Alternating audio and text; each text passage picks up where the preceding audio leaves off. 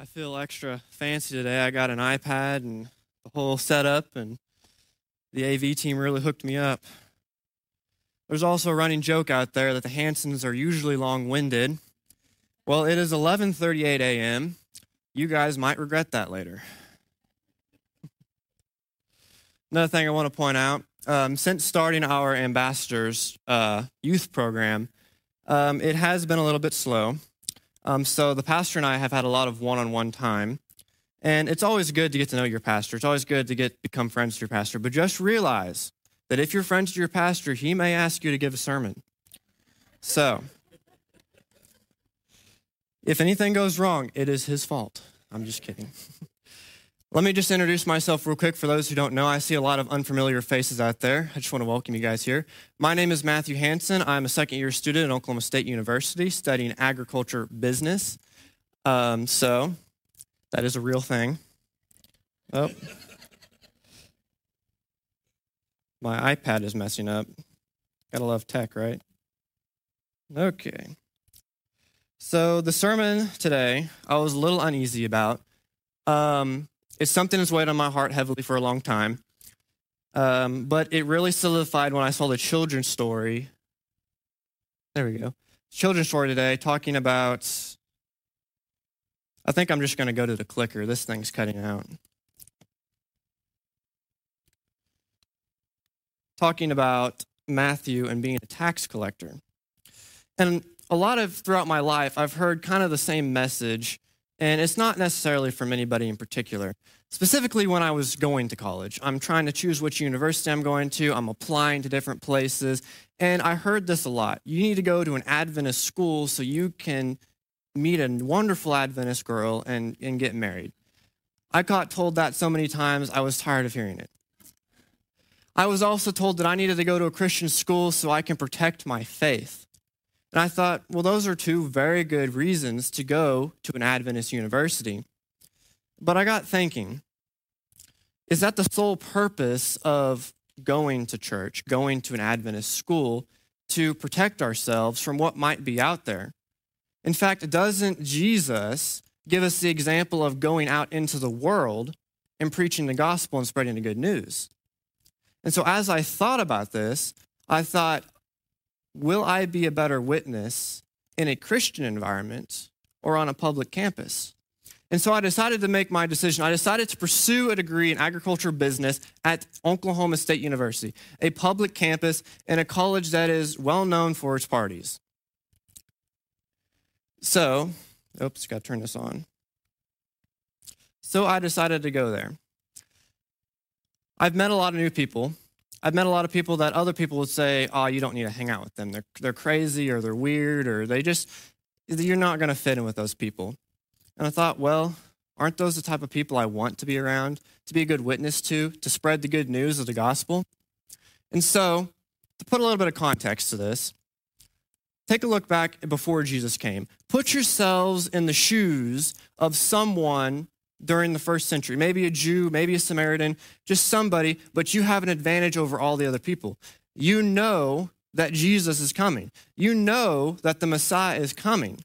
And you know that he is the King of Kings and the Lord of Lords. You know that he is the prophesied Messiah. Now you have to make a guess, an inference. Who is this person, this so Messiah, going to hang out with? Is this person going to go hang out with the poor or is he going to go hang out in a palace somewhere? Is this person going to go heal the leopards or be a great military leader to save the world? Well, being a person during this time, you may take the guess of, and I almost guarantee you that I would make the same guess too, that this person who's supposed to be so great would in fact hang out with a king, a priest, or be a great military leader. But in fact, Jesus didn't do that. No, in fact, Jesus came down as an infant boy, wrapped in human flesh, lived as a human, and faced the same temptations as us, was a perfect person, had every excuse to live out his life in the wealth and riches of a palace. But yet, Jesus did one thing that nobody expected. Jesus hung out with sinners, leopards, prostitutes, tax collectors, people who weren't even allowed in palaces or in a temple. That's who Jesus hung out with. And this is reiterated through his disciples. Jesus' disciples were not priests. Jesus' disciples were not kings. Jesus' disciples were not military leaders. They weren't elders. Jesus' disciples were fishermen. The Bible says in Matthew 4 Andrew, Peter, James, and John were all fishing when Jesus came out with them. Not just them, Nathaniel, Thomas, and Philip. John 21 describes them as fishing when Jesus came to visit them. These were ordinary people. These were nobody special, but Jesus went out to them. Jesus' disciples were tax collectors. As we saw in the children's story today, Matthew was a tax collector. The Jews didn't like Matthew. The priests questioned this decision. Why would somebody of Jesus' stature go out and choose a tax collector of all people to be a follower of him? Jesus hung out with ordinary people. Jesus did not come to save the righteous. Jesus came to save the sinners, the broken, and the brokenhearted. Jesus' disciples were zealots. See, I never knew this until I was researching this sermon, but Simon was known as a zealot. Simon was an anarchist. He was a political figure who led revolutions. And Jesus met Simon, redirected this energy, and then became an alliance with Jesus on his behalf. Jesus' disciples were a thief. Judas was known as a thief. John 12 identifies him as an embezzler. Now, we all know what happened with Judas. Judas eventually betrays Jesus, but Jesus' actions and loving Judas led Judas to using the same pieces of silver that ultimately tried to, that sold Jesus out to be a burial site for the poor. All of these actions happen for a reason. There you go. So, what about the other disciples? Well, the Bible isn't very clear on some of his other disciples, but specifically Paul. We all know the story of Paul, right? We know that Paul was a priest. He was a very educated man, but he persecuted Christians. And Jesus went out to this person. Jesus knew that Paul was broken and he was hurting. So Jesus went out, and we all know the story, and turned him around. You see, Paul had to go blind before he could see. So, with that being in mind, be, taking in mind that Jesus' disciples were ordinary people, they were fishermen, tax collectors, sinners of all people to be followers of Jesus, turned around to preach the message of the gospel. Now let's talk about a couple times when Jesus hung out with somebody who wasn't a disciple and was a sinner. Now, when I was trying to choose which examples to use, I had more examples than I knew what to do with. I mean, there is a list, and I'll get back to this later, but there are so many examples in the Bible where Jesus chose to go to a sinner's house versus go and hang out with a priest. Sometimes I wonder when I read these texts, was Jesus even considering it? Well, we know that Jesus went to the synagogues and, and challenged the priest um, teaching, but when it came to actually saving people and talking to people, Jesus went to sinners. Let's talk about Jesus and Zacchaeus. Luke 19, 5 through 9, which was our scripture reading today, highlights this. And it says, When Jesus reached the spot, he looked up and said to him, Zacchaeus, come down immediately. I must stay at your house today. Now put yourselves in the shoes of Zacchaeus. You're a tax collector, you're a sinner. Now all of a sudden you've got somebody who's claiming to be the Messiah, the Son of God, and he wants to come over to your house. Well, this is weird, right? This is weird. So he came down at that once and welcomed him gladly. All the people saw this and began to mutter, He has gone to be the guest of a sinner. If I was in that situation, I know for a fact that I think I would probably say the same exact thing. Well, why would Jesus go to be a guest of the sinner? Well, the cold hard fact is Jesus came to save the sinners. He came to save the brokenhearted. And we, as followers of Christ, should follow this example. But it doesn't end there. But Zacchaeus stood up and said to the Lord, Lord, look, Lord, here I am now. I give half of my possessions to the poor, and, I, and if I have cheated anybody out of anything, I will pay back four times the amount. Guys, Jesus made an impact here by going to a sinner and offering himself to him and preaching the good news. Then Jesus says to him, Today, salvation has come to this house because this man too is a son of Abraham. Guys, it doesn't matter if you're a sinner. It doesn't matter if you've been broken. We are all children of God. We are all children of God. I can get an amen for that, right? So it doesn't matter if they're educated. It doesn't matter if they've sinned or what has happened in their life. As tools of God, as children of God, as Christians, it is our responsibility to make sure that everybody hears this message. It shouldn't matter if we think that they're a weird person or maybe they smell a little bit. We should offer the same hand of grace that Jesus handed to these people. Continuing, we can talk about Jesus and the Samaritan woman.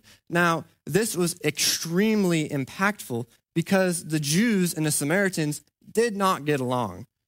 These people didn't get along. The Samaritans were practically forbidden to the Jewish people. You Jews and Samaritans didn't hang out. But Jesus goes to the well, and it says, Now he had gone through Samaria. So he came to a town in Samaria called Sychar, near the plot ground Jacob had given to his son Joseph. Jacob's well was there, and Jesus, tired as he was from the journey, sat down by the well. It was about noon. So it's a hot day. Jesus has been traveling. He is thirsty. So he goes to this well. When a Samaritan woman came to draw water, Jesus said to her, Now this should be really shocking. Jesus is a Jew, and now he is about to speak to a Samaritan woman. Jesus said to her, Will you give me a drink? The Samaritan woman said to him, You are a Jew. I am a Samaritan woman. How can you ask me for a drink? Even she knew that she wasn't supposed to be talking to this person. But yet Jesus was still offering his hand because even though she was a Samaritan woman, she is still a child of God. Jesus answered her. And I always love it when Jesus answers because I know it's going to be something profound and something great and something full of love. He says, If you knew the gift of God and he would ask for you a drink, you would have asked him and he would have given you the living water. Guys, we can get the living water from Jesus. It doesn't matter where we come from. She says, Sir, the woman said, you have nothing to draw with, and the well is deep. Where can you get this living water? Are you greater than our father Jacob, who gave us the well and drank from it himself, and also his sons and his livestock? And Jesus answered again, and get ready for this. Everyone who drinks this water will be thirsty again, but whoever drinks the water I give them will never thirst. Indeed, the water I give them will become them a spring of water welling up from eternal life. The living water. Guys, in agriculture, we have a saying you can lead a horse to water, but you can't make them drink. But as Christians, if we never lead the horse to water to begin with, how are they ever going to have the opportunity to drink? And this applies to our life when we go out in the world. I love when Pastor TJ says we shouldn't be just Seventh day Adventists, we should be seven day Adventists. I know from personal experience, there are times in my life where I go out six days a week and I will never mention my Christianity to anyone around me. But then I come to church on the seventh day and I'm a Christian. And it's comfortable to be like this. But is the walk of Christ comfortable? Is it supposed to be comfortable? Or are we supposed to be challenging ourselves? The Bible says the road is narrow and few will find it. Few will find it. So, as Christians, should we hide our Christianity or spread it out? It's well known that few will find it, but we have the chance to save those few as tools of God, as followers of Christ. Moving on and going to verse 25, the woman said, I know the Messiah is coming and when he comes, he will explain everything to us. Now, put yourselves in the shoes, and I'm not going to read this part yet. Put yourselves in the shoes of this person. You see, the Samaritan woman recognizes that somebody great is supposed to come and that she thinks that she's going to recognize this person. But then Jesus says something monumental. Jesus declares, I am the one speaking to you. I am he. I like to put myself in that situation. What would I think if I was this Samaritan woman and all of a sudden the Messiah says, I am he, I would be pretty shocked. I would be pretty shocked. And this is what was really interesting. When I'm putting this sermon together, I was skimming through this text, and the fir- when I first made the slide, it originally said the disciples questioned Jesus. But then I went back and I read it, and I realized, no, they didn't. No, they didn't. See, I was trying to corroborate a little bit of evidence there, but that was not, in fact, what happened. It says in verse 24, 27 Jesus then, his disciples returned and were surprised to find him talking with a woman. But no one asked, What do you want? Or why are you talking with her? The disciples understood what Jesus was trying to do. The disciples understood that Jesus had talked to them, although they were sinners, although they were fishermen. And now the disciples are witnessing Jesus talking to a Samaritan woman and convincing her and saving her, extending grace, extending trust, extending faith. Guys, as Christians, we can do the same thing. We can follow Jesus' examples. We can go up to somebody who may, who we may have some sort of judgment against, and we can extend that grace, extend that trust, extend that faith. Guys, we can go into the world and we can extend what Jesus is extending to this Samaritan woman here. And from Jesus' perspective, and I really love this text, if we go further into John chapter 4, it says, My food, said Jesus. He says, My food. My food, said Jesus, is to the will of him who sent me, and is to finish his work. Do not you have a saying, it is still four months until harvest? I tell you, open your eyes and look at the fields. They are ripe of harvest. Guys, we know how crazy the world is. Aren't the fields ripe for harvest? Aren't there lots of people who are hurting? Aren't there lots of people who are sinning? Guys, we have a chance to go out there and preach the gospel and, and spread the good news. And I'm not advocating that everybody suddenly jump into evangelism because we all have different skills. But at the very least, let's not hide our Christianity. Let's not pretend like we're Seventh day Adventists, and let's be excited to be seven, not Seventh day Adventists, but seven day Adventists. Let's live our Christianity and not be scared of going out into the world. Not be scared of going out into the world. But Matthew, doesn't the Bible warn us about being unequally yoked with non believers? Well, in fact, it does, but the context is key here. See, a common verse that is brought up in this is 2 Corinthians uh, 6 14 through 17. And I'm reading this verse, and at least in my Bible, particularly, it says it, the title is idolatry. Well, in this particular context, Jesus is talking about that. He's also talking about business partners, friendships, and relationships. Guys, there is a big difference between going out in the world and befriending somebody and ending up marrying them. I know it happens, but it's important to understand this. It is important to understand this. There is a difference between spreading the gospel and being yoked with unbelievers. In this context, yoked refers to marriage, relationships, and even business partners. So, like I said, I have another list. And this is not the complete list, but these are all the examples where Jesus either talked about or hung out with sinners or the broken or the people who needed to hear his message. So just because we are in the world does not necessarily mean we have to be of the world. We all know the song, Be a Little Light, right? We can be a light in a world of darkness. We all know that light drives out darkness. So let's be that light. As Christians, let's go out and let's be the light. And so let's take a look at some of Jesus' remarks here in Mark 16. It says, And he said to them, Go out into the world and proclaim the gospel to the whole creation.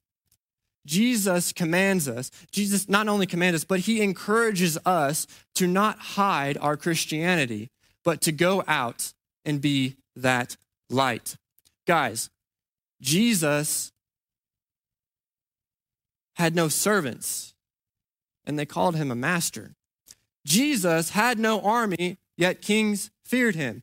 He had no degree, yet people called him a teacher. He never went to medical school, yet Jesus was a healer. He won no military battles, yet Jesus conquered the world. He wore no crown, yet Jesus called him a king. He was buried, yet he rose and lives today. Guys, Jesus didn't have all these titles that we have today, yet he accomplished so much. Don't be scared because you may not have a degree in theology. Don't be scared because you may feel like you're not enough. Guys, we are all sinners here. I'm a sinner. We are tools of the Lord. Just our example, just being a witness can have a profound effect on somebody's life. Just befriending somebody can plant a seed in their mind. And they may never come to church for two years, but when they do, that'll be an awesome day. That'll be an awesome day. So, final thoughts. As Christians, church members, and followers of Christ, should we be worried about who we invite to church? Should we worry, be worried about who we consider a friend or who we talk to?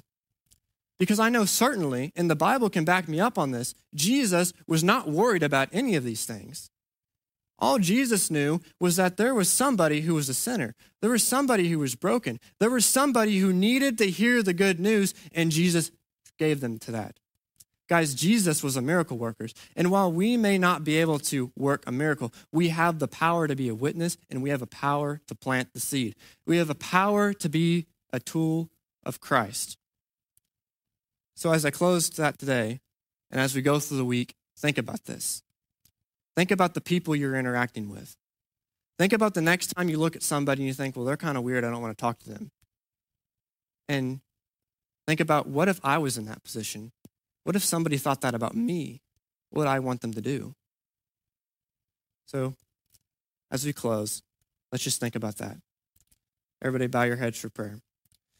Dear Heavenly Father, thank you for this day. Lord, I pray that you can please be a reminder to us that we can use your example to go out and be a light within the world, to go out and not be afraid of expressing our Christianity, but to take it on and be a light in this world. Lord, we know this world is crazy. We know it's scary. But Lord, please be with us. Fill us with confidence and your love. Dear Heavenly Father, I pray that we can all have safe travels home after the service. And in your name, Jesus, we pray. Amen.